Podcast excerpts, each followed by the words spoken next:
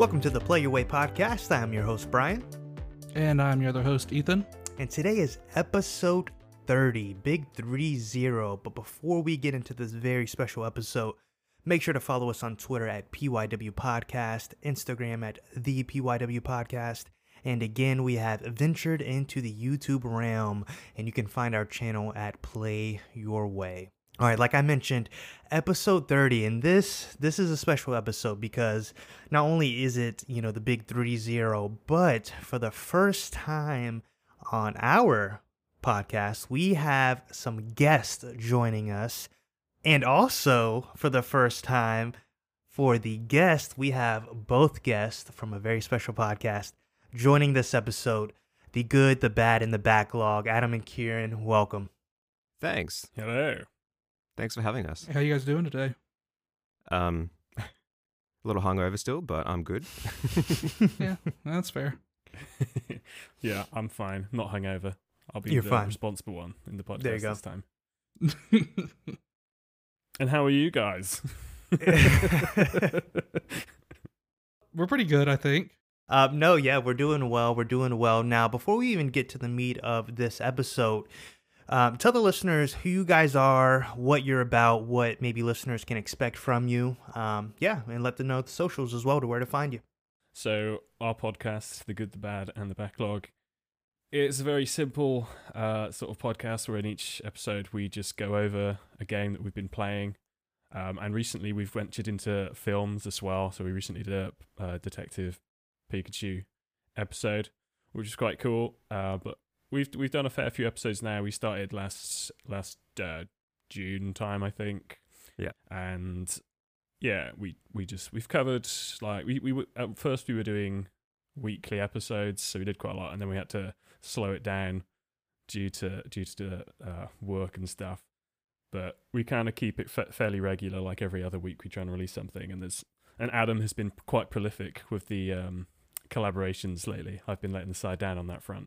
Yeah, I'm the podcast hopping slut, so I'd like to join a few other podcasts, and then I'll get some guests on so we can, because like if we do bigger games, then we need a lot more time to play them, and every podcast we try to have at least finish the game. So if we're playing a big one, I like to spread it out a bit, give us some extra time, have some guests on to fill in the gaps, and so every episode we should have finished the game that we're talking about, so that you know that we have actually experienced what we're talking about, except for one occasion where Kieran let me down. But hey man, I think there was another one. I can't remember off the top of my head, but I'm sure there was another game you didn't finish. Okay, I dropped the ball one time as well, but we're even. Yeah. Either way, I mean, each episode we play the game, so we're giving like a general review of what we thought of it and if we would recommend it, and it's kind of loosely based on our backlog in the sense that they are games that we either haven't finished before or haven't played before, and we own or have accessible to us. That's just the setup. Yeah, and honestly, I kind of like that you guys kind of have the podcast set up to where it coincides with the backlog, because, and we'll get into, you know, video game backlogs and really the details of that, but you know, especially with, you know, something that I speak about the word backlog often, because I had one, and you know, it's one of those nice things where if you beat a game and kind of capitalize on that in the sense of like content creation, right? So like one of the things I love doing with our podcast is creating a graphic of the games we do beat as kind of Instagram and Twitter content. And it's just one of those fun things to kind of experiment and grow in skills when it comes to kind of like graphics, but also, you know, yeah, I'm playing these games and I'm highlighting that as well. But so I really do like, you know, you guys doing reviews, and it really does coincide with the backlog. Ethan, were you going to mention something? Yeah, no, I mean, from my standpoint, I listen to you guys, and I love, you know, the episodes you guys put out. They're always super entertaining, and Kieran touched on it earlier. You guys are pretty much your 1 year anniversary now, right? Yeah, sure are. It's can't believe it's 1 year and still going strong. Yeah, that's look super how our impressive. Podcast has grown. We're so we proud. We don't hate each other at all yet. I mean, it's incredible that you guys have managed to go that long. I mean, I know a lot of people don't really even make it past the first few. So the fact that you guys are going, you know, this long and are putting out quality episodes, you know, I think it's really awesome. Well, thank you. I appreciate that. You have to say that because we're in the podcast. But, that's true. I appreciate it. Yeah, no, afterwards, I'm going to edit in what my actual thoughts are. So, you know, just stick through after the... Yeah, on the side. Yeah, stick through to the end. That's fine. I'll just pull down the episode that you're a guest on. Now, speaking of the podcast, though, and you know, as obviously peeps who are creating content for a podcast and have started a podcast within the past year, we don't really get to talk to a whole lot of other podcasters when it comes to their origin story of how the podcast came to be and the ups and downs with it as well. And I definitely really do want to hit on that with you guys, because we really haven't, Ethan and I haven't really talked to other podcasts when it comes to the specifics like that, right? We've supported other podcasts, we listen to other podcasts, and we love other podcasts, small podcasters like us. But when it comes to, you know, the gritty details, and obviously we don't have to go too deep into detail, you know, you said it's been almost a year now, which congratulations, by the way. Like, what was that moment where you were like, podcast? Yeah, let's actually do this. Like, what was that moment and what has the road been like since then? I think initially it came about purely by I think I might have sent a message to Adam just kind of asking if he would be up for doing a podcast. At that point we didn't really know what it was going to be, but I think gaming was obviously the main draw. Yeah. And it was probably because of lockdown. You know, we had less things to do, more time on our hands, and probably more gaming being done. So talking about the games seemed to make it like a more productive thing to be doing at the same time. And so, yeah, just doing I remember actually when we first started, we had to, we were in a call and we were just going about like trying to find the name, and we were like finding film titles and then just trying to change one word to backlog, which it was quite fun. All right. And we chose The Good, and music and musicians. Do you remember our number one for the moment, like for the time, was The Backlog Boys, but it was already taken. Oh yeah. Oh, that's a good one. Yeah, that would have been awesome. Yeah, someone already had it, so we had to shelve that idea. But yeah, yeah. But I mean, it's kind of, I guess it's relevant to talk about how Adam and I actually met. Yeah, which was quite a long time ago now, probably around 2014 or 2015, and it's because we were kind of both on the whole YouTube Let's Play scene at that time. And we met on this forum called Let's Play Sanctuary, I think it was. Oh my God, that's what it was. Yeah. Adam put a message on there. I can't even remember what it was. Probably just asking for follows, you know, like people do back then. Yeah. And I think I just put a message on there saying, hi, like, yeah, we can collab or whatever. And saying it, the fact that you like went on my YouTube channel and you saw I had like one Far Cry video that had a few 100,000 views or something, and you thought I was a big YouTuber. No, that's not what happened. No? I watched your video and I was like, oh, A, I love this guy's accent, and B, he's hilarious, so I'm going to attach myself. No, but I was like, I'll attach myself to him and then ride the coattails into fame. And look how that served you. Died a quick death there. Yeah, I found the wrong person, but that's okay. Yeah, and anyway, after we kind of stopped doing YouTube after not a very long time, probably after a year or so, we kind of just continued to play games for quite a long time, and just last year we happened to venture into the podcast fairly naturally. Yeah. Now, when it comes to YouTube, like you saying, you guys collabed on creating Let's Plays and y'all posted them to YouTube? Well, we had our own channels, so he mostly did solo stuff, and I, as most people would probably realize, that I'm not very funny on my own. I like to like bounce off other people, so I would have a bunch of rotating guests that were my real life friends at the time, and I've now gotten rid of them because they weren't funny enough. But they would join me, like, physically in my house and then play games in the same room as me, like, a la Game Grumps type of thing. And so that became, like, way too much work. But in any case, I think we did a couple episodes where Kieran and I collaborated online, and then I don't even remember if we uploaded any of them. I think we might have uploaded one. I really don't remember, honestly. Yeah. But anyway, it's always been something like we've... content creation, and he and I have good chemistry, so it's just like, let's just go for it. And I love the idea of doing stuff with him. Oh, that sounds filth. Making content. Yeah, keep that to yourself, please. Yeah, so I don't know, pick someone that you get along with, that you have good chemistry with, and you like to talk to about games, and then here we are. Yeah, no, that makes a ton of sense there. Yeah. Now, when it comes to, you know, creating that content, I know you guys have said you've seen growth, you know, on the podcast side. I'll be honest, podcasting, it was absolutely new and foreign to me when, you know, we kind of discussed it.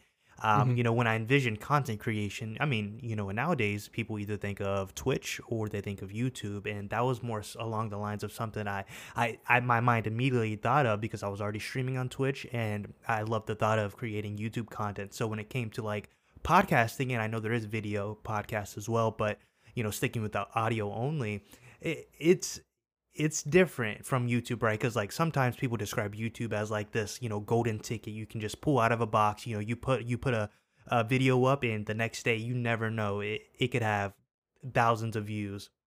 Podcasting, a little bit different. From what we've seen, it's been a very small growth. It's been a lot of hard work, and it's been fun. But what did that look like for you guys? So yeah, look, we mostly had agreed between ourselves that it was just going to be like a hobby for fun, and we started it in lockdown to get through most of our games and have a reason to keep up, like, sort of a social activity, and play through games that we've neglected to play. And it was just supposed to be a fun thing, and it still is to some degree. Like, we've got a little bit of growth, but we're not going to get any sponsors anytime soon or make any money out of it for a while. But it's just like, you need to either accept that or like, put full-time effort into growing the podcast if you want to go down, like, the pro route, and I don't think either of us have the time for that. So if we've got numbers, they're small numbers. They're small numbers that are growing, and it's mostly other podcasters that listen to us and real-life friends. So I'm fine with that. Like, we're getting... actually, I won't tell you what the numbers are, but we're getting people who consistently listen and reach out to us on social media. So we know that people care about what we have to say, and that is good incentive to keep going, whether it's a couple hundred or a couple thousand. It doesn't really matter, right, as long as somebody is consistently listening. So... yeah, otherwise you're just talking into a void. And I've seen so many podcasts, by the way, in the last year that we've been doing this, start and then completely disappear. I've noticed that myself, and it's you know, obviously you don't want to meditate on that a lot, but, you know, it's life. Like, I get it. It's, you know, the first thing might be like cynicism, like, oh, we're still going and they haven't. But at the end of the day, man, life happens, and tomorrow, you know, the podcast might just disintegrate, because you never know. You never know. So, yeah, you know, cheers to us still being here. And hopefully, you know, the good thing about it is you can always come back, right? So just because you fell off for a few months or maybe even a year, hey, you come back. And that's when sometimes you find out you had some listeners who are dedicated and actually missed you and, you know, welcome you back. So, yeah, that's good to hear. Yeah, that's totally true. And I think with podcasts, comparing podcasts to YouTube, you might find it's more difficult to build up a big following via podcasts, but I think the following you get when it's starting out, you're probably going to have a more dedicated and devoted fan base that might interact with you and like email you and tweet you and all that sort of stuff. Whereas on YouTube, it's a lot more work as well on YouTube, isn't it? I mean, you've got to capture the footage, add commentary or whatever. And I think podcast is just a far more easygoing way of doing it, of creating content. Yeah, way more relaxed as well. Oh yeah, so much more. Yeah, yeah. I mean, I definitely, you know, see what you mean there about the YouTube side, because when it comes to podcasting, there's no algorithm out there to suggest certain things to get your content out there in front of people.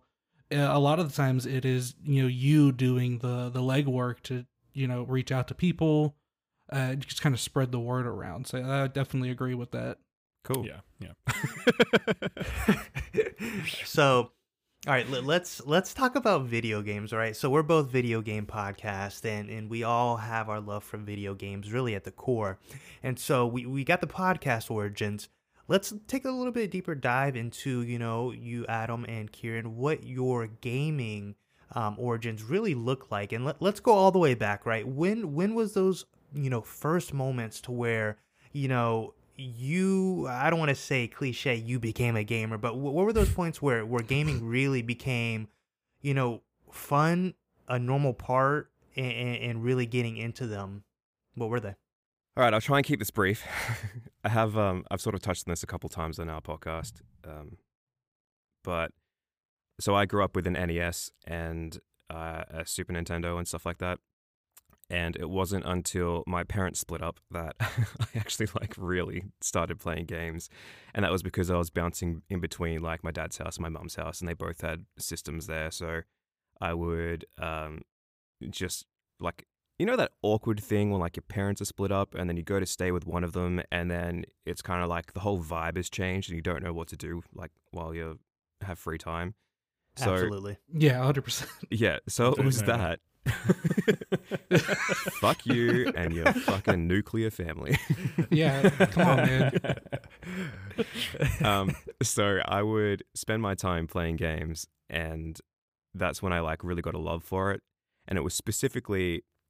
Secret of Mana on the Super Nintendo was my first RPG, and I loved the anime art style, and I'd never really played a game like that before that was story driven in a way that wasn't just a platformer. So that was the first one that really grabbed my heart, and from there it just sort of kept going, and then I just got into Pokemon really heavily, loved all those games. And then when the PS1, PS2, GameCube were out, I loved RPGs, so I was trying to play as many as I possibly could, the Final Fantasies. And then once I was done with the Final Fantasies, I wanted to experience what else was out there. And it's just kept going since then, and that's it. That's my origins. Oh, and then my Uncle Ben got shot by a mugger, so then I started wearing a spider costume to stop crime. That's about it. Wait, that's you? Yeah. Shh, don't tell. Oh, shoot. Wow. Reveal. Amazing. It's my origin story. No, that was an M. Night Shyamalan twist right there. Yeah. I was dead the whole time.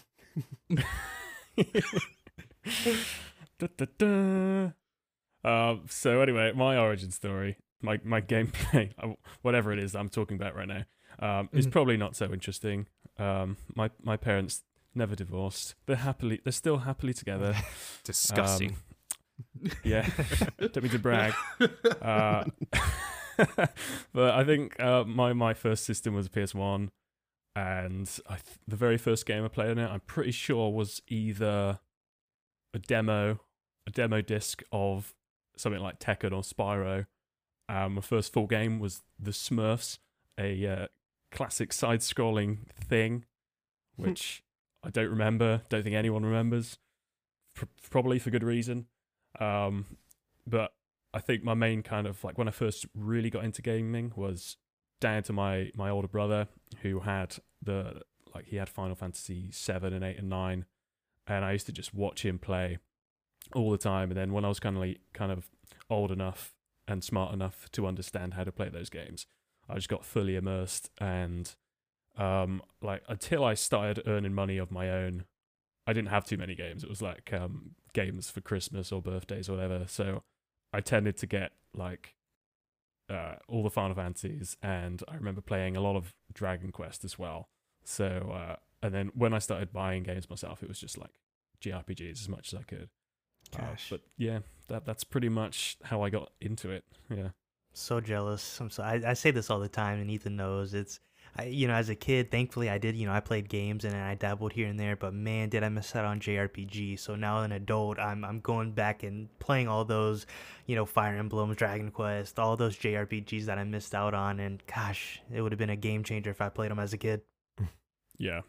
No doubt. I mean, there's still a ton that I haven't played and would have loved to have played back then because I never had any Nintendo systems. Yeah.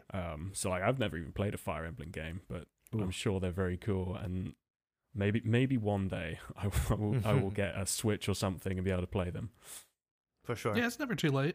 Just to build off that as well, living in a non-US, non-Japanese region actually limits the JRPGs that you have accessible to yourself as well. So we like never, I mean, speaking for Australia, we never got any of the Final Fantasies on Super Nintendo. Like, the tons of RPGs never made it to our shores. So I got really heavily into emulation when I was a teenager as well, just to catch up on all these Super Nintendo RPGs that I never had a chance to play. So yeah, love me some RPGs. Other than Final Fantasy, what were some big and popular ones over in Australia? Well, JRPGs just aren't popular at all. So at all. Okay, gotcha. Yeah. Wow. I mean, Final Fantasy VII only is like the JRPG people talk about, unless you're actually like a proper, I don't want to say proper gamer, but if you're like just a general person in the general public, you don't know JRPGs except for Final Fantasy VII. Like, they typically don't do well over here at all unless you are like a dedicated gamer who's interested in those things. Oh, and Pokemon, but I don't really count that. yeah, that makes sense. Pokemon's it's in its own little genre. Yeah, literally. Yeah, it's super interesting to hear just how different like things are, you know, on the other side of the world when it comes to these games. Because like, I mean, we don't get all of them, but we get a good amount of them, and it's nice to kind of have that perspective of being like, well, you know, it's really just Final Fantasy VII, you know, and that's kind of it, you know. Yeah. I'm so jealous you guys got Radiata Stories on PlayStation 2 because that didn't get a PAL release anywhere. So even if I import it, I need a bloody US PS2 to play it. So that's unfair. That's unfortunate. To put in perspective how spoiled we are, I've never even heard of that. So by Atlas, right? Yeah. I think which one? So. I think so. Really? Yeah, I think it's by Atlas. Wow. Anyway, I'm niche. I've got a lot of niche RPG titles that I love, and I try and go for the more obscure ones when I can find them. For sure. Yeah, I'm not so niche. Yeah. I have the main ones and the cheap ones. Loser. Well, and speaking of that actually brings me up a point that I keep forgetting is, and honestly, this will be a great perspective to me and people who live in America, because you already mentioned how there was a lack of JRPGs in Australia. Now, when it comes to game collecting, what is the culture like there? Because, you know, obviously probably in Japan and obviously here, you know, game collecting as of now, and from what I've seen, has always been a thing. And it's growing like crazy, like especially like the retro gaming atmosphere and culture there. But, you know, has gaming collecting always been a part of you guys' life? Or do you do physical or do you do digital or how does that go about? Okay, let me start in reverse. So I try to collect physical when I can, and I'll do digital games on like the PSN store if it is something that isn't available in my region. Okay. I do download a few like PS1 classics and stuff like that, but where possible, I try and go for the physical release. But as for game collecting in Australia, I really don't know anyone except for myself who collects, and I wouldn't even really necessarily call myself a collector. Like, I'm not dedicated or have a goal to say I'm going to collect all PS2 RPGs and then that's my goal and I'll try and complete it. It's more like I want to buy all of the games that I didn't have a chance to buy because they were either limited release or, you know, didn't appear in stores long enough, or I didn't know even existed until well after the console had been and gone. So I am mostly referring to like PS2 JRPGs. Right. So I just collect things that I wanted that didn't have a chance to get when I was younger. And I guess my collecting started, I've always kept all my games. Like, I've never thrown anything out except for one time when I sold a Nintendo 64 cartridge of Conker's Bad Fur Day, which was like, I sold it as a teenager for like $30, and now it costs like $400 to get on eBay. So I'm pissed that I did that. Dang. So I keep all my games now, and I collect, because I've noticed over the last few years, like 10 years plus, that certain games go out of print, certain games become extremely hard to find, and you'll see them like pop up on eBay for hundreds of dollars. Like I remember one specific instance, I was holding Devil Summoner Raidou Kuzunoha vs. King Abaddon in Electronics Boutique. I was standing there with the PS2 version in my hands, looking at it going, oh, that looks interesting. I'll come back and buy it later. Came back, it was gone, and then I never saw a copy in the wild ever again. And on eBay, it's like $200. So I bit the bullet and I bought it because I needed it. Oof. But the point is that, like, RPGs in particular are only available for a short amount of time, and then the prices get hiked up so insanely that if you don't grab it when you have a chance to grab it, it'll either completely disappear and you'll never get a chance to play it, or it'll be like Rule of Rose, which is like $1,000 on eBay. So yep. Yeah, I guess that's my story. Over to you, Kieran. Yeah, I mean, kind of like Adam, I wouldn't say I was a collector, but I do have a large collection, so I guess I am. I don't know. I don't really like go out of my way to purchase titles that I think are going to be rare or valuable or anything. It's more just buying games that I think look good and I want to play. And if I happen to not like the game, I've got no bad feelings about getting rid of it immediately, putting it back on eBay and just selling it, you know. There is something nice about having a small pile of really good games that you want to play, rather than just a massive load of games where some of them are really good, some of them are just a massive pile of shit. So I want to have a collection, but a collection of good games. But yeah, like, I guess when I started, it was probably like similar time to when I was doing the YouTube thing, 2014, 15. It was kind of similar time I actually got into watching channels on YouTube like Metal Jesus and some of his crew. I knew that was going to come up. Of course. How can you talk about collecting without talking the main man himself? Exactly. The MGR. I love him. He's got such a great personality, and I think his enthusiasm for his collection was a bit contagious. So I kind of got the bug from that and started looking into buying more games. But shame he doesn't play the actual games though for like longer than enough time to grab footage. I always thought that. I always had that in the back of my mind. I'm like, how many of these games are you really playing? That's a cynical point of view. I think he loves games. Yeah, I agree. At the end of the day, I think he loves to. He's a happy man, and he spews happiness. I think he loves his collection. Yes. That's it. Both. Yeah. But yeah, that's my collection stuff, I suppose.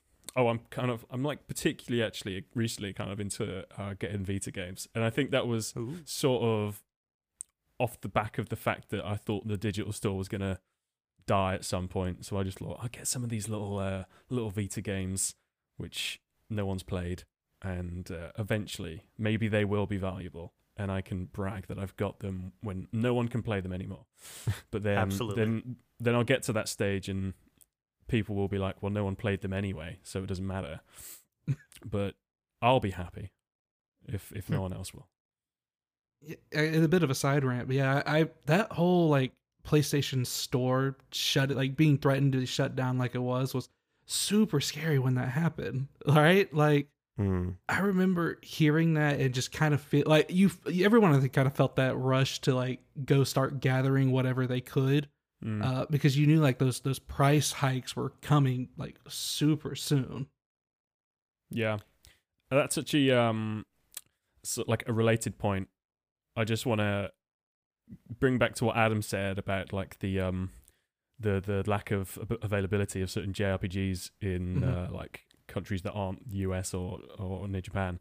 The PlayStation store in like the UK and Australia have such a poor selection of JRPGs. I remember looking on the US PlayStation store and seeing all these crazy JRPGs that I really wanted to play, but I just couldn't buy because I didn't have a US account or whatever. Like Xenogears or remember Dino Crisis being on there, and I just couldn't get it in the UK store. It's a pain in the ass. Did you make a US account? Because that's what I did. I did, but I don't have a... I never actually got any currency for it. Okay, I can teach you how to do that. I literally did this last night. So sweet. When, like you mentioned, Ethan, when they said that they were shutting down the store, I bought a 16 gigabyte memory card for my second PlayStation Vita. So I've got two. One is the Australian, one is the US. And then I whacked that memory card in my PS Vita last night and then started downloading all the games from the store that aren't available in the Australian store, but specifically RPGs, because when they threatened it, I went through the store with a fine-tooth comb, listing, going through every letter of the alphabet, being like, oh, I need this one, I need this one. And I made this big note in my phone about which ones they were, how expensive they were, and how much space I needed. And I was like, okay, I need at least 16 gigabyte memory card. So I went out and I got one. And then I just started downloading this stuff last night because I'm like, I don't want to lose the opportunity to have these games. Oh man, but what if your memory card breaks? Don't jinx me. Yeah, no, it's so it's like it was such just a wave of intensity at first, because you don't know what's going to happen. I mean, they say they're going to shut it down at the, on this date, and you're kind of panicking well, what's on there? What do I need to get? Thankfully they decided to keep it open at least longer, but yeah, no, I mean, I think I definitely had that that wave of panic kind of roll over me at first, where I'm like, no, I need to get anything and everything on there just so that, I have the chance to play it if I want to. Yeah. The marketing plan worked. It may be, yeah. That actually reminds me as well, sort of on the topic of backlogs and all that.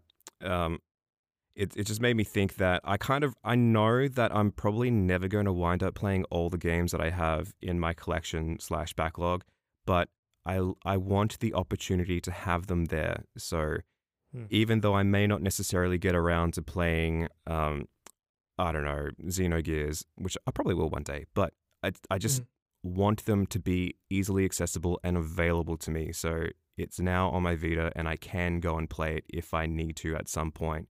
I may not necessarily get around to it, but at least it's there and it's not gone forever.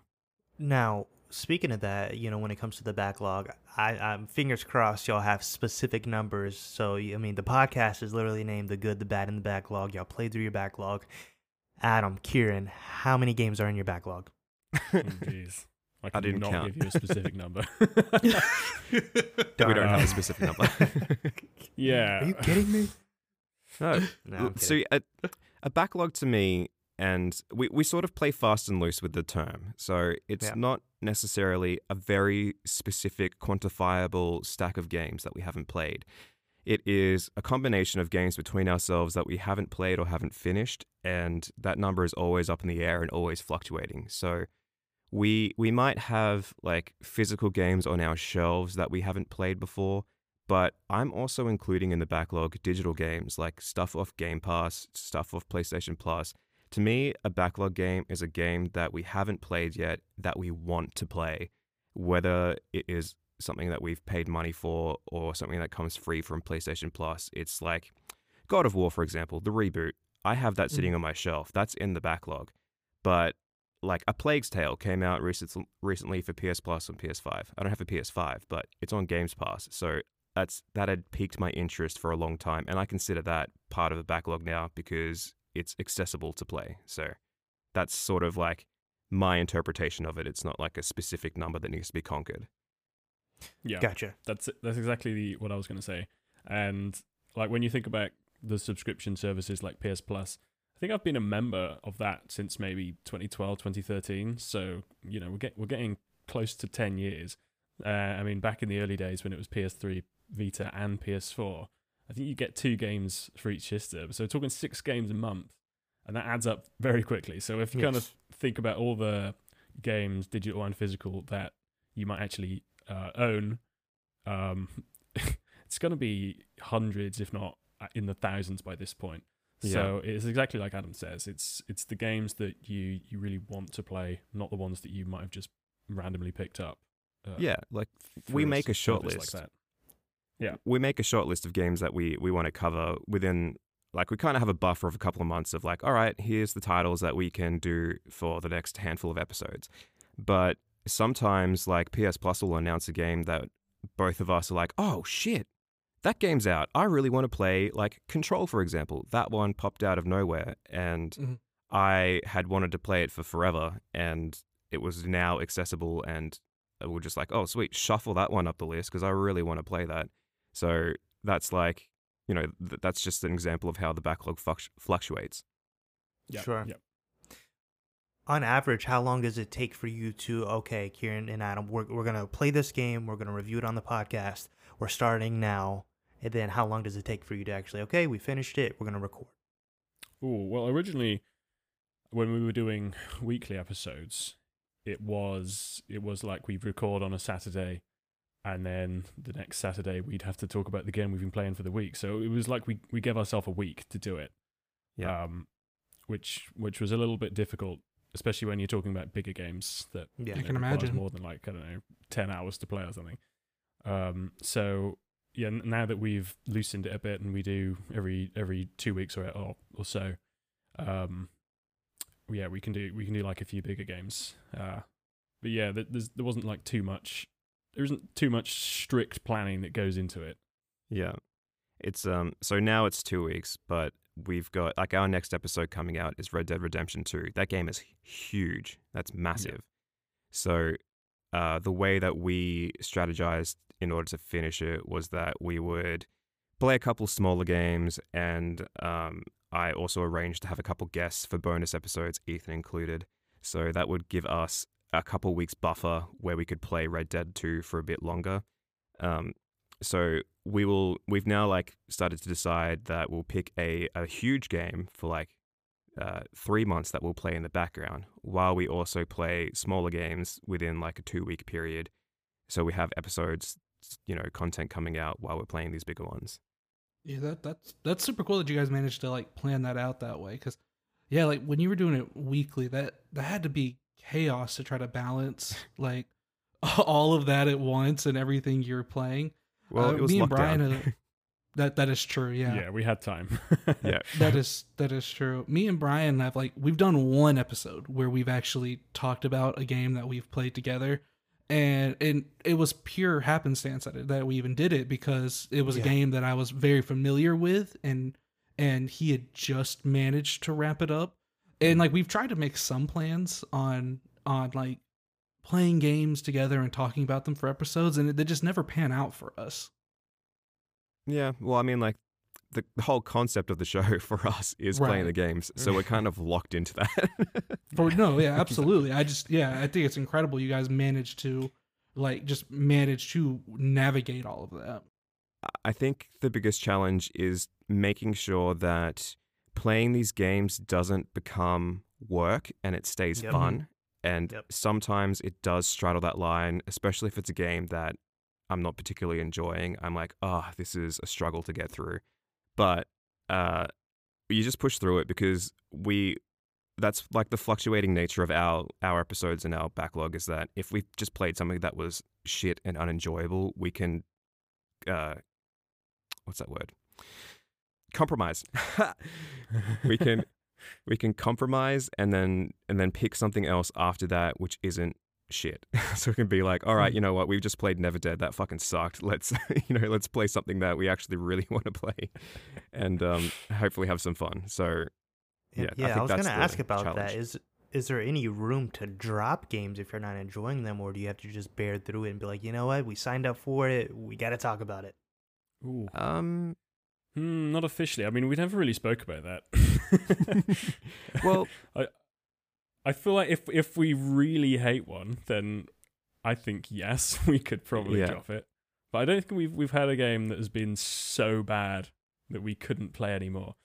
The one game that I didn't finish was Suikoden, which no one is going to call a bad game. Oh, boy. It was just an old game, and I really wasn't feeling it. Yeah. And you pulled a fast one on me that time.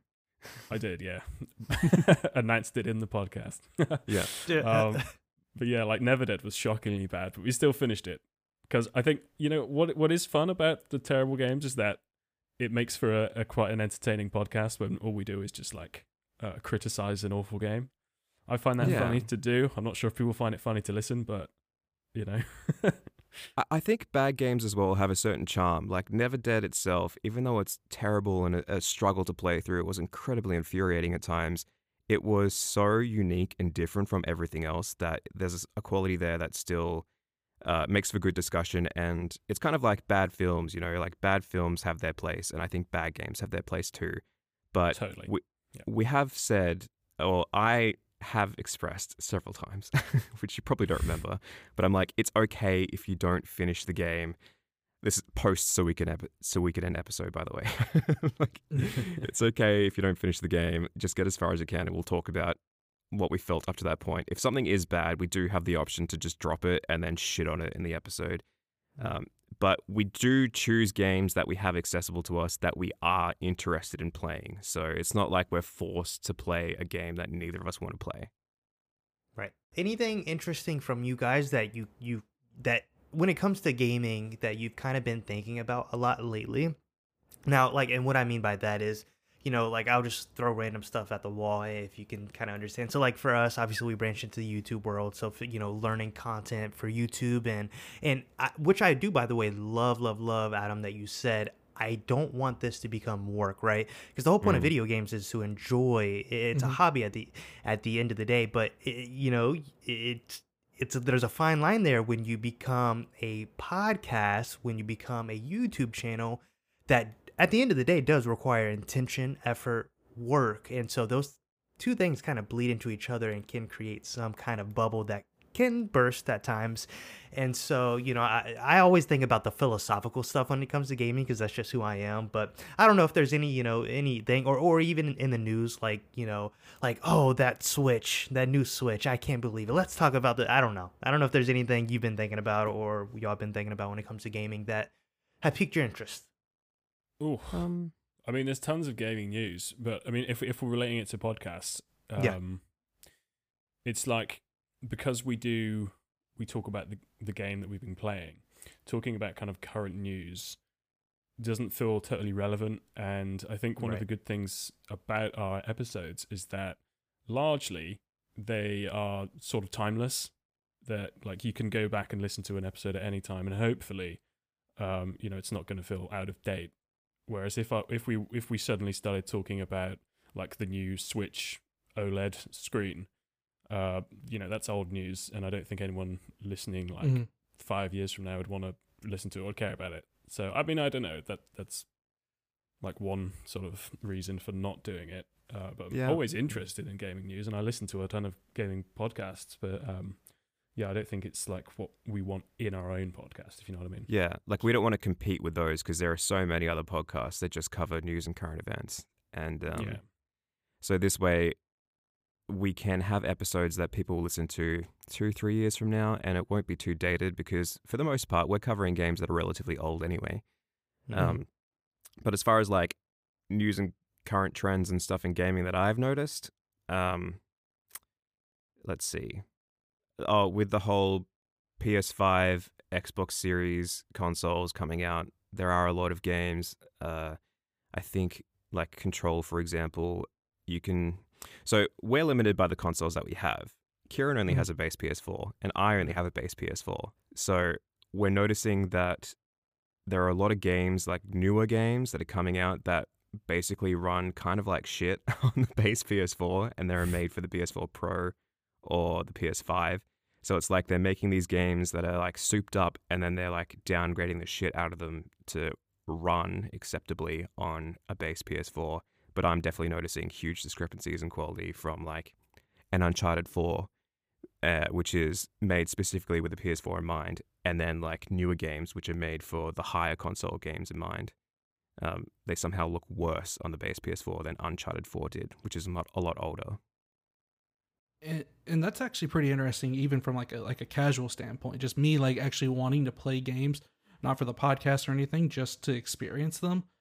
Games like that are actually a little discouraging for me in a sort of a way, when I know the game is just not going to play as well, you know, on the consoles that I have access to. Exactly. It dissuades me a lot of the time from even wanting to give it a try. Yeah, like there are games coming out, or newer games that are available for PS4, but I won't buy them, I won't touch them until I get a PS5, which is going to take me... Right. years, you know, but I don't want to play something that looks like crap on the PS4, which is made for a PS5. Yeah, right. I agree with that. All right, question now. I'm going to get a hot take out of you guys, or maybe it'll just be a normal take and it'll be boring.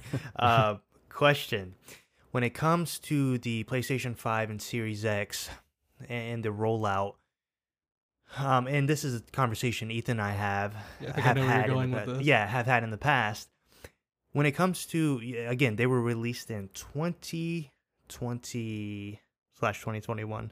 Yeah, they came out like around, I think, September, November area, I think is when they actually came out. Oh, so 2020, yeah, right, that's right. And so we had this conversation too. We were like, I was on the side of, man, this is too early. This just seems too early. COVID aside, right? I mean, that definitely plays a role, but it just felt too early for me. And then now, when it comes to the, you know, the shortages and the demand and no supplies. What are your thoughts on the PlayStation 5 Series X? Is it too early? Could they have waited, or was it right on time? We just need more supplies. What are your thoughts? Ooh, I mean, I totally do get the point of it being too early, and personally, I agree. Like, I'm not in a rush to get a PS5, and I, you know, at this point, I'm like, what? I'm thinking, will I even get one ever? I don't know. And it's because you see the main changes or upgrades that the PS5 has to the PS4, and a lot of them aren't things that you like visually see or, you know, take. They don't have a huge impact. It's more like improved like frame rate and higher resolution and the whole load times. Yeah, exactly. So, and like quicker loading screens, this sort of thing that will make for a better experience, but ultimately, I don't really care enough about that. Like, I happily go back to a PS1 and play a game that has a frame rate of like 10 FPS, you know? Sure. I'll probably get a headache, but I'll still enjoy it. So it's, I don't know. It depends how keen you are on getting the best visuals and all this shit. I just, it's not what I really care about. So yes, I think it was a little bit early. Yeah, I mean, I mostly agree. I think that the PlayStation 5, if it was not backwards compatible, that thing would have sunk like the fucking Titanic. I'm telling you. Because there's like nothing on there of value which is exclusive to the PS5. Well, okay, that's probably... Returnal is apparently really good. I would say that that's probably really good. And maybe people the Demon Souls remake too. Yeah, so there's a couple things. But... No, it's not like the old days when you can release a Nintendo 64 with 5 games and have people buy it and be happy with it. You need to have a lot more than that. So I think that, I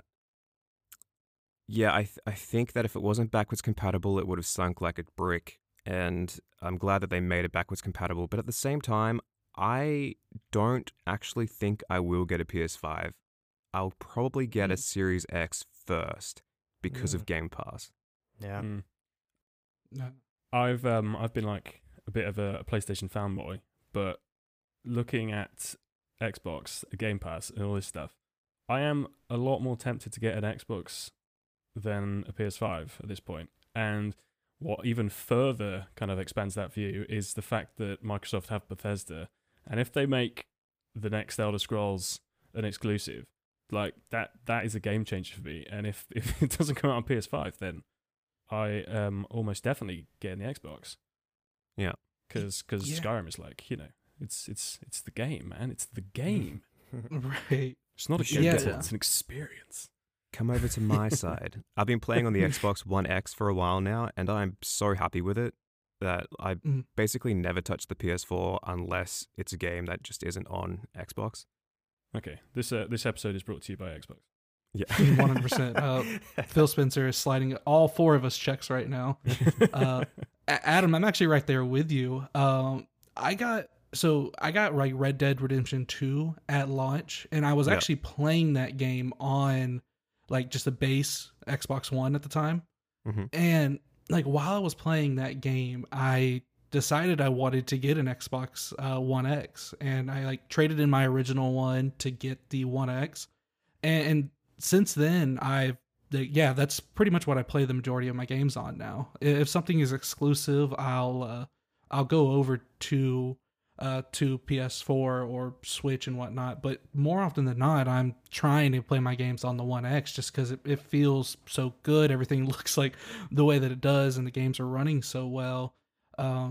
But yeah, no, I mean, you guys both touched on Game Pass and like system sellers and whatnot. And for PS5, yeah, like for me, there really isn't anything that has come out on it and just on it that makes me go, yeah, I need to get this right now. I have to get this console in my house. And it's funny because I was actually on the opposite side of the three of you. I thought that, you know, it was time for the next console. Like, not because, like, not really, like, because it needed to happen anyway. I think I've just kind of been conditioned to, like, the 7-year life cycle of, like, Sony and Microsoft and whatnot. So, like, when that was coming around and, like, Brian was like, you know, this is probably too soon. Like, it was a completely foreign idea in my head of, like, no, it's not too soon. It's been 7 years. It's right on time, actually. It is definitely been, like, a bit of a weird thing, you know, in a sort of a way. Oh, hot take from me then. But yes, that just, okay, probably not that hot. Just interjection of opinion. Lukewarm take, you know? Yeah, I mean, it's not even mildly warm. It's just room temperature. Okay. But I think the reason why, like, I kind of do agree with you as well. Like, no, actually I don't. I take that back. I didn't agree with you. The reason why I think it was too soon.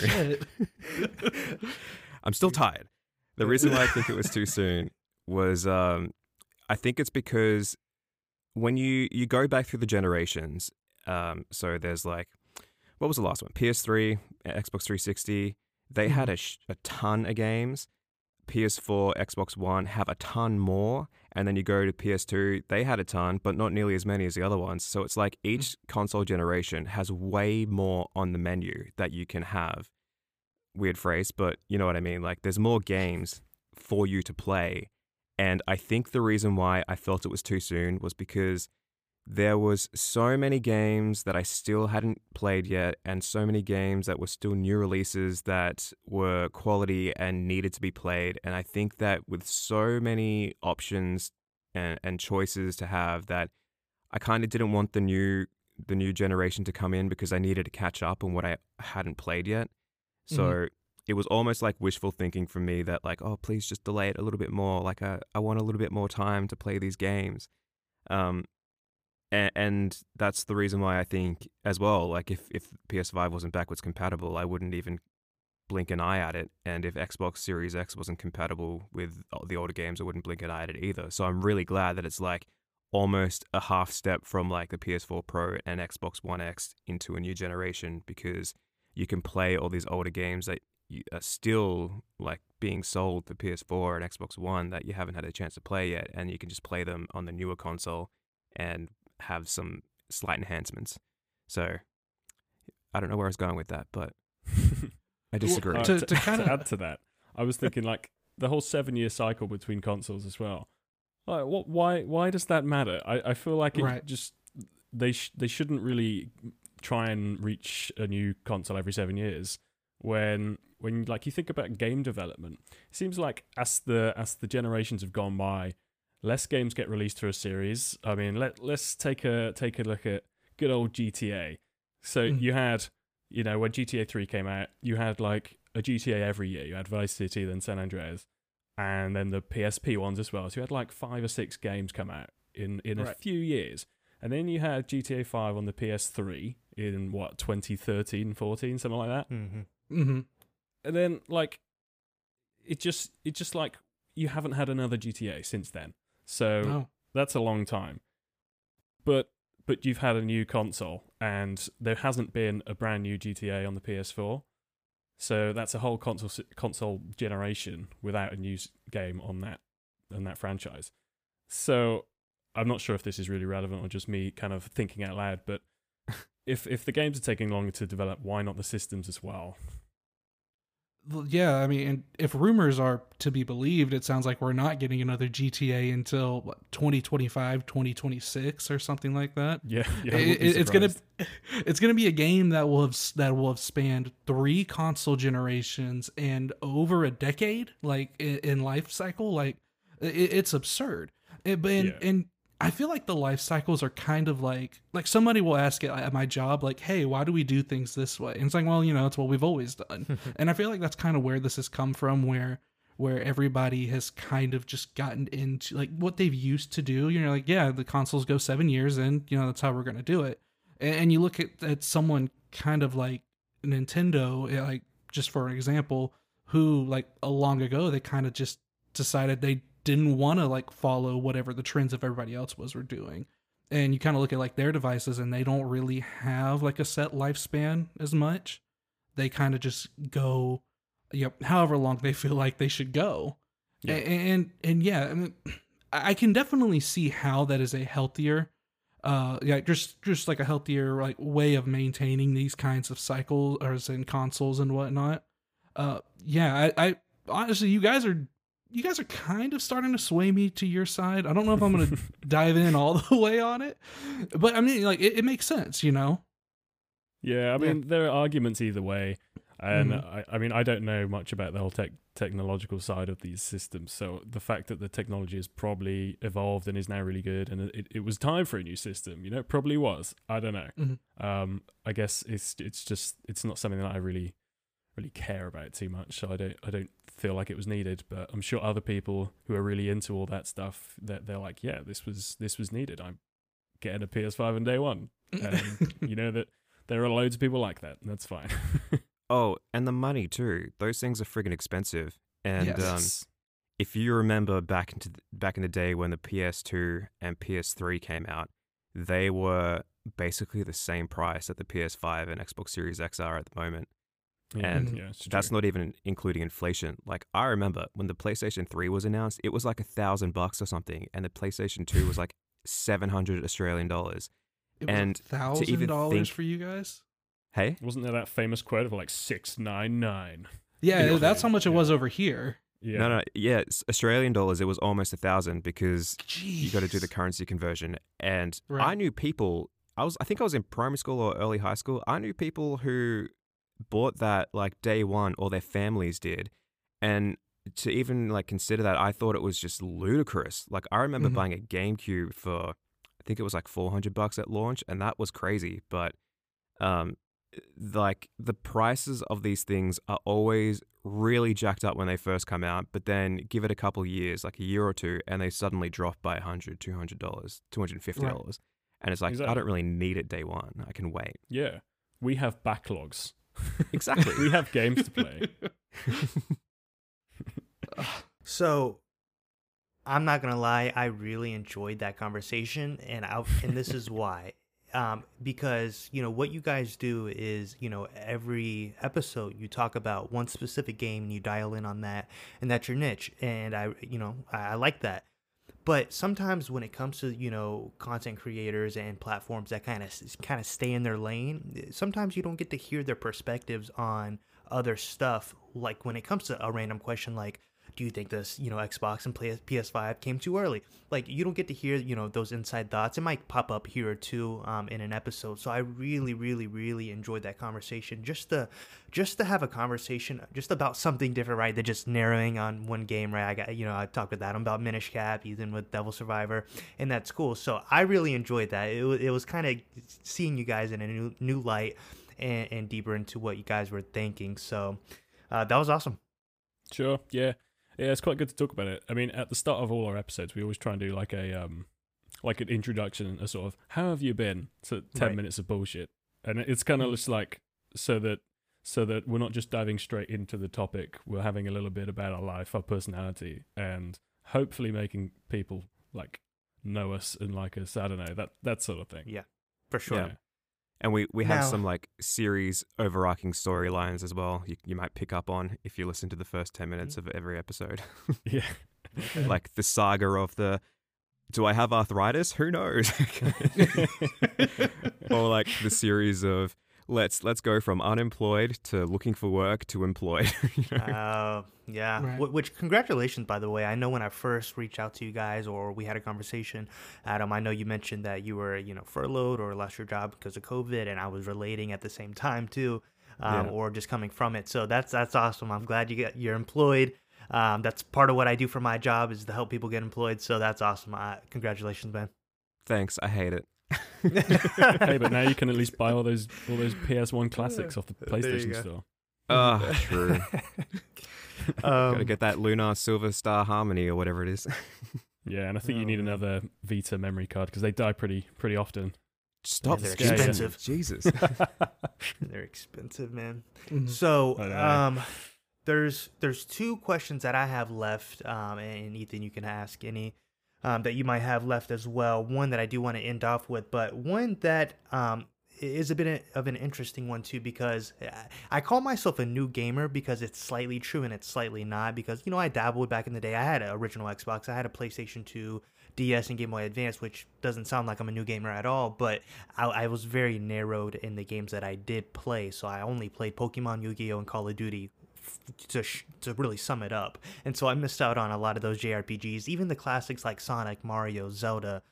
I missed out on them. And so going back now since 2018, learning what I like, when it comes to branching out from those, learning what I like, learning what I dislike.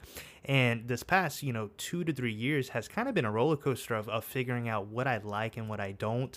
And to be, specific, like I love Zelda in the sense of, I love Nintendo. I love Zelda's, history, storyline, characters. I love it all.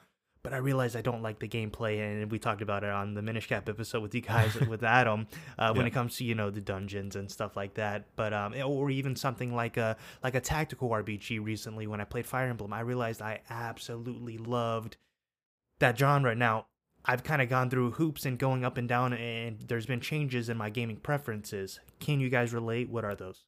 So I mentioned earlier that I'm really into JRPGs, and I have been for a very long time. And for a while, like a good period of time, I was almost exclusively playing just JRPGs for a very long time. And I loved that genre, and I still do.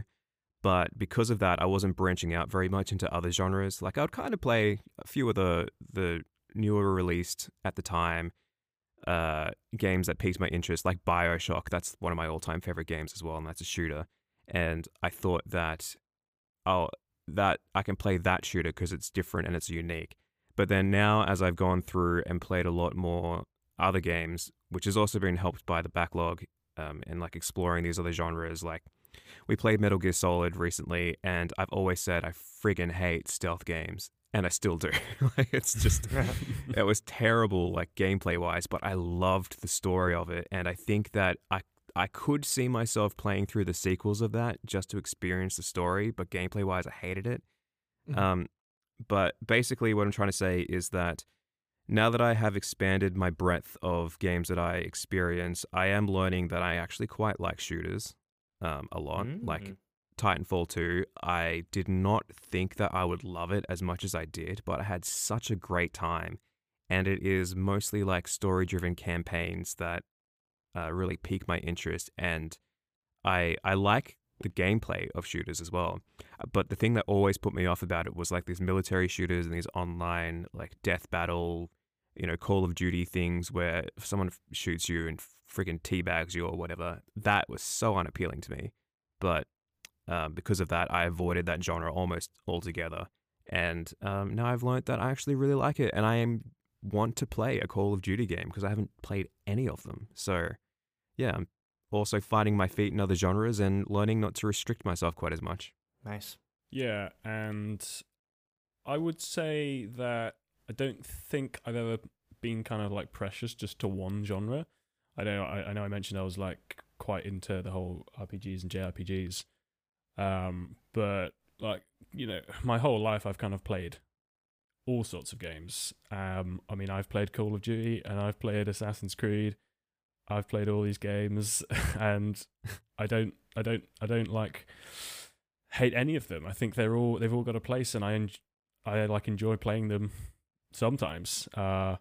It's probably easy for me to say what games I really don't like, and that's sports games. Like, you won't catch me ever playing FIFA. That's not true. I have played it a few times, but whenever I play, it's only to just like tackle the players and get all my players sent off as quick as possible. What about visual novels? Oh, okay, yeah. Actually, visual novels—they're not games, are they? That's just. Wow, that might be your hardest take right there. I was about to say. Did you say books for incels? What? I didn't say. What did you? It's in the recording. I might have said that. It's true. That's funny. I like that. I just visual novels. Oh, I don't think I should get started on those. I just don't like them. No, I think you have the floor. You do what you want. Yeah. Read a book, man. You can read a book so much quicker. You have to deal with the annoying anime voices and the shitty writing and everything else. But what if that's what I like, Kieran? That's what I love about visual novels. Oh my lord. Well. You know what? You need to sort yourself out. but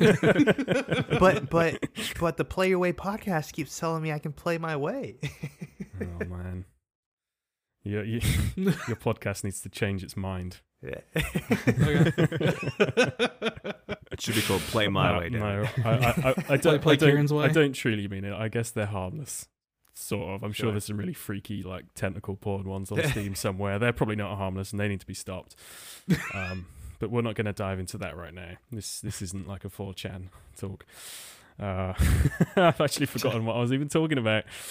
You were talking about how much you love visual novels. Oh god, yeah, that's right. Yeah. Oh, is this where you admit that right? I'm going to list my top 10 right now. Number 10. Let me think of a single. Lord of the Rings, the graphic novel version. There we go. It's not a visual novel, but I'm going to pretend it is. Numbers 10 through 1, Lord of the Rings.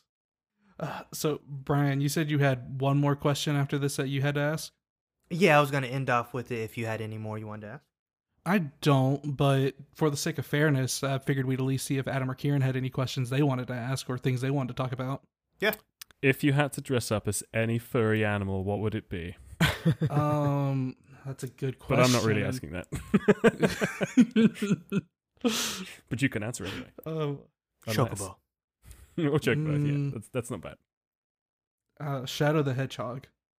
I mean, edgy furry. A hedgehog, they're not furry, are they? They're spiky. And Chocobos are feathery. Come on, guys. You got me. I've got one. Okay. So we talked about collections and stuff earlier, and Metal Jesus. Do you have a Holy Grail item? Because I know Jesus is like, I've got a Holy Grail item. Is there like a particular game that if you see, you're like, oh, that is my Holy Grail item. I need to buy that game. Brian, do you have an answer for this? So one that I don't have. Oh, boy. Why do I have to think now? Dang it, Adam. No, I got to think too. I can tell you a Holy Grail item that I actually have, but yeah, Adam, what is yours? Oh, okay. I've got two.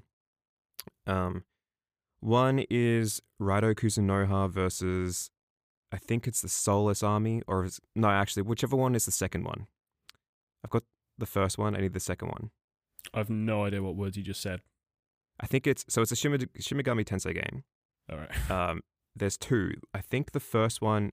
Okay, I'm pretty sure the first one is Raidou Kuzunoha versus the Soulless Army, and the second one is Raidou Kuzunoha versus King Abaddon. I need the King Abaddon one because I've got the first one physically. I don't have the second one.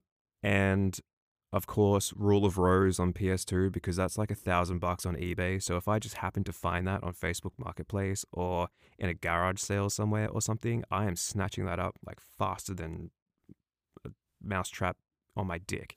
Well, yeah, you and me both. But gosh, I don't know if you've noticed, if you collect, Facebook Marketplace has become people who sell games know what they're selling. I'll just leave it at that. It sucks. It's so disappointing, isn't it? You know, they've gone on eBay and they've looked up the prices.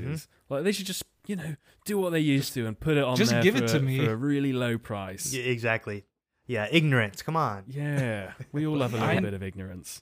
Everybody gets off a little bit on fleecing somebody. It's perfectly normal, and now they make it too hard to do that. Yes. Yeah.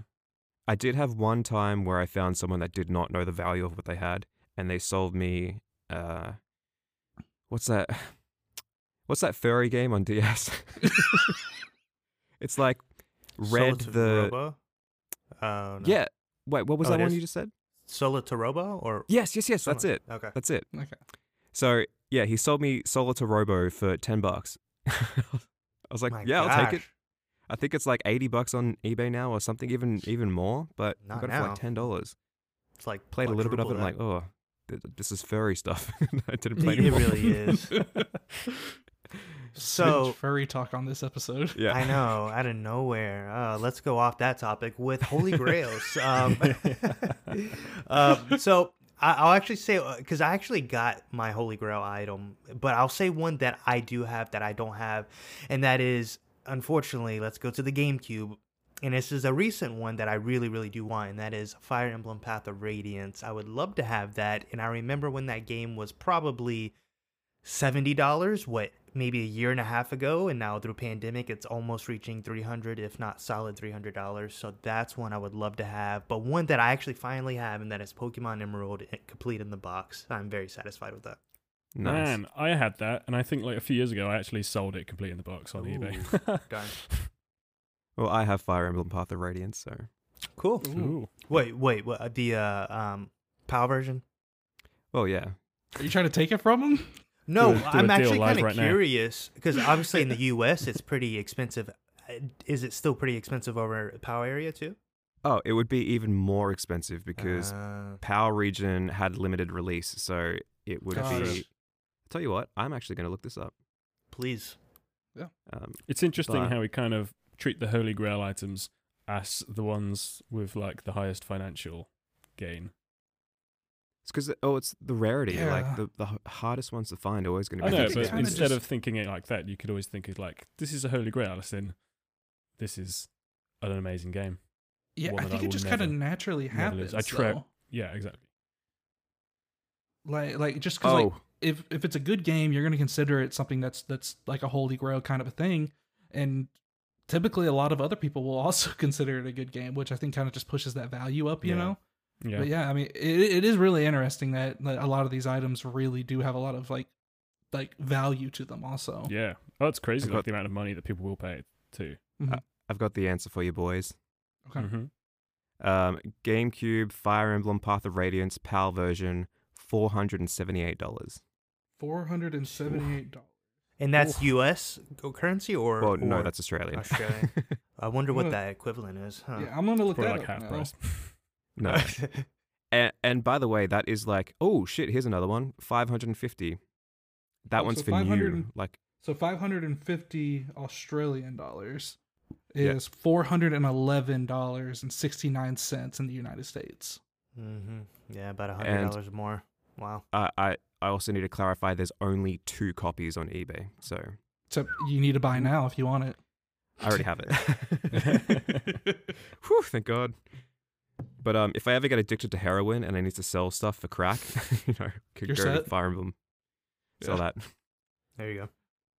Gosh, for me, go ahead. So I was just gonna say, I was trying to think of my Holy Grail items because I hadn't really thought about it, but I would like, and I don't know the value of these. I'm sure it's like moderate to high, but I would like physical copies of Legend of Dragoon and Xenogears. Oh, yeah. Those would be cool. Okay. And I'd also like to finally finish getting Valkyrie Profile. PS1 version would be nice, but back in the day, like last year, I think I bought Valkyrie Profile on eBay, and when it arrived, it had GTA Liberty City stories inside. Oh my gosh! Oh, that's awful. Did you get a refund? I did, yeah. And I've still got the case, so all I need now is the disc. Jeez. I would have cracked the shit so bad. Leave them some bad feedback. No, I didn't. I definitely would have. That would have got a strongly worded message. I would have put my best Karen wig on. And I spoke to the manager. Spoke to the manager. Oh, man. What was yours, Ethan? It's so tough for me because, like, I don't know. I've played there hasn't been a lot of games I feel like I wanted to play and I missed out on, you know? Like one way or another, I've gotten to them either through like emulation, or I was just lucky enough to play them again as a kid. I could give a lot of joke answers like Shadow the Hedgehog, or like Toy Story 2, Buzz Lightyear to the Rescue. I don't know. My Holy Grail item is probably the one I gave away to Brian. That's true. My copy of Chibi-Robo on GameCube. I didn't have a way to play it anymore, and Brian had a GameCube and was interested in playing it, so I told him he could have it, and that was the end of it. And I think it'd be nice to find another copy of it, just because I enjoyed that game so much. But yeah, I mean, that's probably the one. I'm way too possessive to give stuff away. I know I don't have a way to. I don't have a way to play it, but it would be nice to. Yeah, you know, to have again, but I don't. This is a tough one for me to try to answer, because I can't think of anything I really want to have a copy of that I haven't already played, you know? And you do a lot of emulation anyway, so, like, the question kind of, I mean, it kind of misses you, because it's like, oh, my Holy Grail? Yeah, let me just boot it up on the PC real quick. Okay, I would like to have a physical copy of Fire Emblem Genealogy of the Holy War. Ooh. Even though that game only came out in Japan, I would like to have a physical copy of that, because I think it'd be pretty cool. That'd be cool. Cool. Did you guys have any other questions you wanted to ask? Scrunch or fold? Is that like a left or right kind of question? Toilet paper question. Oh, okay. Oh, actually, did you know that some people wipe their butts standing up? What? No, I did not know that. Yeah, that doesn't make any sense. I know. Your butt cheeks would be like clenched together. Sorry, question: stand up or sit down wipe? You know, it might be controversial, you know, like the new age is coming in, but I'm still a sit down kind of guy. All right. Yep. I just shit in the shower, and then you don't need to let it all wash away. Yeah. It's called a waffle stump. A waffle stump. Oh, man. When you push it down the drain. Oh, boy. Get it down there with your feet. Oh, Jesus. Yeah. All right. I did an exorcism after this. I mean, I think I'm probably going to leave this section in, so it's all good. Okay. All right. So this has been a fun, intriguing, and let's be honest, I kind of expected this to be one of those episodes of tons of rabbit holes, but funny and satisfying nonetheless. But I do want to end off with this question, kind of a more important one, and to kind of just bring it back to you guys, you know, and no generic answers, right? So my question is, where would you like to see the podcast, the Good, Bad, and the Backlog podcast, go and become 5 years from now, 10 years from now? What would you like to see? You can't say, you know, I would love for us to still have fun and to see more growth and blah blah blah. Like genuinely, like, what are your hopes? So we can't have fun and see growth? Is that what you're saying? No, fun is not allowed here. You can buy these pills online, which are fun and will give you growth. Send me a link. They get emailed to me all the time. I'm like, no, I'm good. I've got enough growth then. Honestly, though, I think 5 years from now, I can envision the podcast will be dead, but I think we have a second podcast.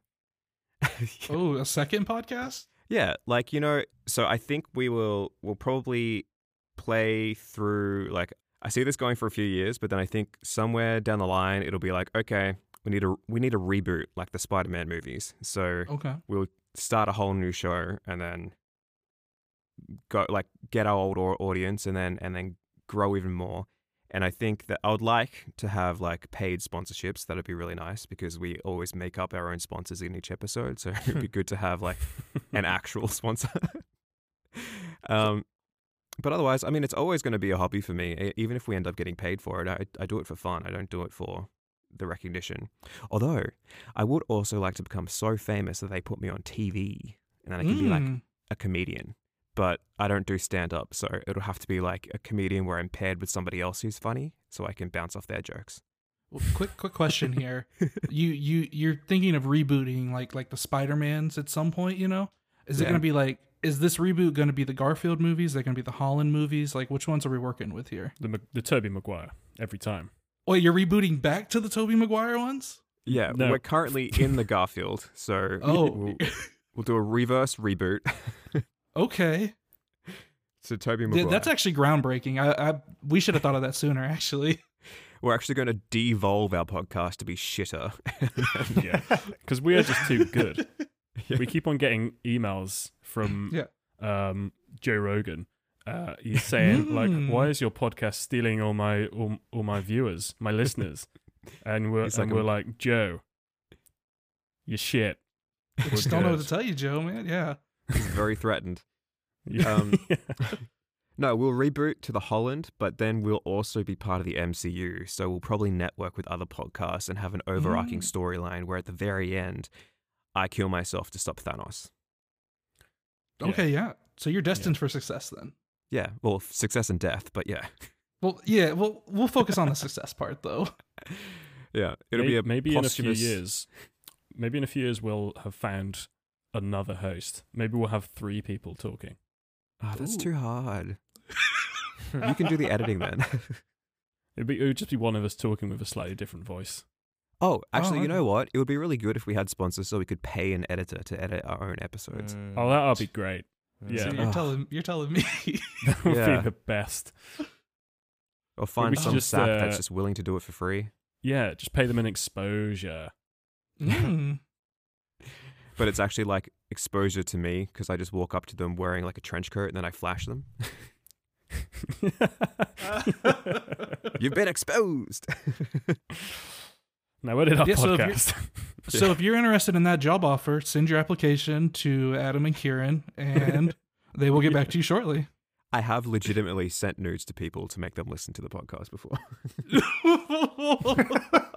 Let it be known that I have not, and I will never. I don't know what to say. I'm a handsome man, and other people like to see me naked. So that's interesting. That's a type of marketing that I haven't really even thought about yet. Yeah, we'll expand into OnlyFans soon. Wait, hold up. I could have sworn you guys have mentioned your OnlyFans on the episodes already. We probably have. It's just an ongoing joke. All right. So. Cool. Great episode 30, guys. Good one. No, for real though, this has been fun. And let's be honest, if for listeners, if you don't already know about The Good, the Bad, and the Backlog, this is what you can expect over there. Some funny discussions, some conversations just like this. So if this is your cup of tea, go check them out. We will close out, and I do want to give them a chance to kind of shout out their socials. And I don't know if they shout out their merch or not, but check out their merch. It's in their link tree. I'm actually looking at it now. That royal blue hoodie, I think I might just add it to my cart. It looks phenomenal. So guys, go check that out. Well, thanks. Actually, if you don't mind, I'll just do a little promo for our giveaway because we've still got a little time. Yeah, so when does that end? That will be on the 19th of July. We will shut the entries. So basically, if you haven't listened to our most recent episodes, we are doing a giveaway for a Nintendo eShop gift card. It is $30 Australian dollars, but if you are in a different region and use a different currency, we'll get the currency that is closest to $30 without going over $30 Australian.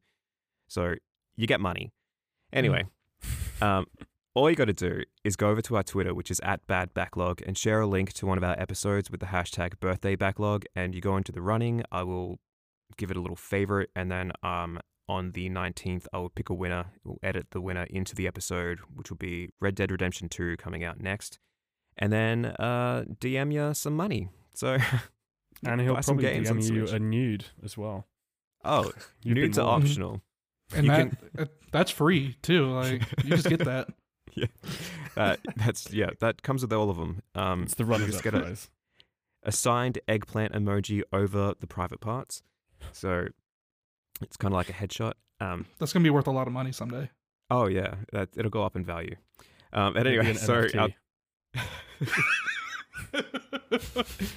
that's still going. You can enter multiple times, just one per day, and someone has already entered 8 times, so you need to enter more to have a better chance of winning. There's a lot of good episodes. Yeah, so there's like 40. Share any of them. But if you share the first one, which is Had a Full Boyfriend, I will know for a fact that you don't listen to us because that episode is shit. Now, I listened to that episode, and I don't think it's as bad as you make it out to be. Really? Okay. Yeah. Maybe it isn't that bad. But anyway, our Twitter is @badbacklog, and we're also on Instagram @goodbadbacklog. And like Brian mentioned earlier, we have merchandise at Spreadshirt.